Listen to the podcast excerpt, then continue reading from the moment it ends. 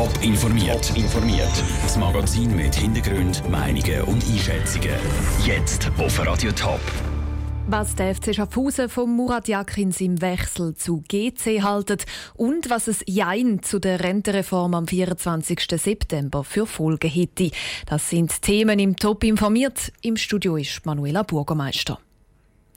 Ein Muri gehört in die Super League. Mit diesen Worten hat Murat Yakin erklärt, warum er der neue Trainer von GC wird und warum er am FC Schaffhausen den Rücken kehrt. Im noblen Renaissance Tower Hotels Zürich ist er heute offiziell als neuer Trainer vom Super League Club GC vorgestellt worden. Die Freude in Zürich, die ist gross.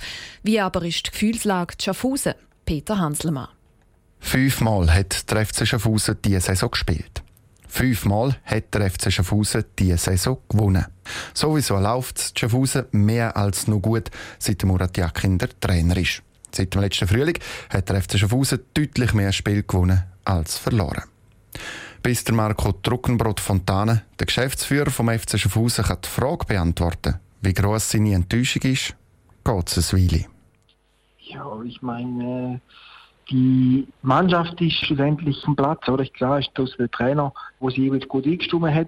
Aber wir denken, dass wir mit dem neuen Trainer, mit Boris Miljanic, sicher notwendige Erfahrung auch mitbringt als Trainer, dass er das, was der Murat Yakin da geschafft hat, dass er das kann weiterführen.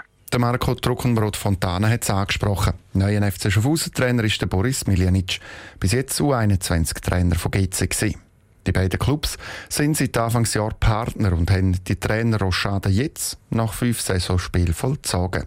Sehr zur Freude vom GC-CEO Manuel Huber. Ich glaube, den Mann Murat Yakin muss man nicht erklären. Er ist bekannt, er hat seinen Leistungsausweis als Fußballer und als Trainer mittlerweile. Wir sind überzeugt, dass wir die Entwicklung, die wir anstreben mit dem Verein, die Ambitionen, die wir anstreben, einerseits in der Mannschaft für die Jungen die Strategie weiterzuverfolgen, dementsprechend ein Resultat, Folgesland, Rangliste zu verbessern, mit dem Murat Yakin mittelfristig besser erreichen können. Ziel bei GC sind klar. So schnell wie es geht, weg vom letzten Tabellenplatz und mittelfristig wieder vorne mitspielen.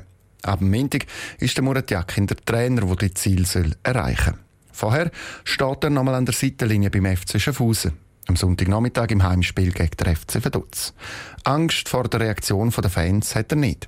Im Sport können wir einfach nicht alle zufriedenstellen. Ich habe ja den Club jetzt mit der Zusammenarbeit natürlich mit der Familie Fontana in eine Position gebracht, die auch Aufmerksamkeit erregt hat und auch Begehrlichkeit natürlich von den Spielern, die jetzt gegangen sind, die jetzt aber auch von sich aus gerne zum FC Schaffhausen gekommen sind. Ich denke, dass es sehr positiv wird ablaufen. Positiv ablaufen soll mit Murat Yakin die Saison bei GC. Zuerst mal als Trainer im Stadion steht er in etwas mehr als 2 Wochen. Gegen den FC Sion daheim soll es, wenn möglich, schon der erste Sieg geben. Der Beitrag von Peter Hanselmann. Am Montag fängt Murat Yakin an arbeiten bei GC. Er leitet das Trainingslager während der Nazi-Pause. Bei der Abstimmung über die Rentenreform zeichnet sich ein Kopf-an-Kopf-Rennen ab. Je nach Umfrage haben einmal die Befürworter und einmal die Gegner die Nase vorne. Möglich ist aber auch, dass das Volk am Schluss weder Ja noch Nein sagt. In den Abstimmungsunterlagen werden nämlich 2 Fragen gestellt. Was für ein Folgen ein Jein zu der Rentenreform hätte, im Beitrag von Franziska Buser. Die etwas spezielle Ausgangslage haben wir, weil wir das mal über eine Verfassungsänderung abstimmen. Das ist der Punkt vor Mehrwertsteuererhöhung. Und wir stimmen über ein Gesetz ab. Das wäre unter anderem das Rentenalter 65 für die Frauen. Was das heisst, erklärt der FDP-Nationalrat Bruno Pezzatti. Das Volk kann 2-mal Ja oder 2-mal Nein sagen. Oder 1-mal Ja und 1-mal Nein. Beziehungsweise auch umgekehrt. Laut der neuesten Tamedia-Umfrage läuft es auf ein Jein vom Stimmvolk raus. Die Verfassungsänderung würden wir annehmen, das Gesetz aber nicht. Wie kommt man dazu, sich selber zu widersprechen? Die Regula Rytz, Parteipräsidentin der Grünen, sagt: Ich glaube, man sieht echt die Verknüpfung nicht. Man muss da nicht wirklich klar sagen, also wenn die eine Reform runtergeht, dann geht auch die andere runter. Sie sind zusammen verknüpft und es braucht auch beide. Weil ohne Mehrwertsteuererhöhung zum Beispiel lassen sich die ganze Rentenreform nicht finanzieren. FDP und SVP bekämpfen beide Vorlagen. Sie wollen also keine Mehrwertsteuererhöhung zugunsten von AHV. Oder etwa doch? Der Bruno Pezzatti sagt, beim Nein seien zwar beide Vorlagen vom Tisch.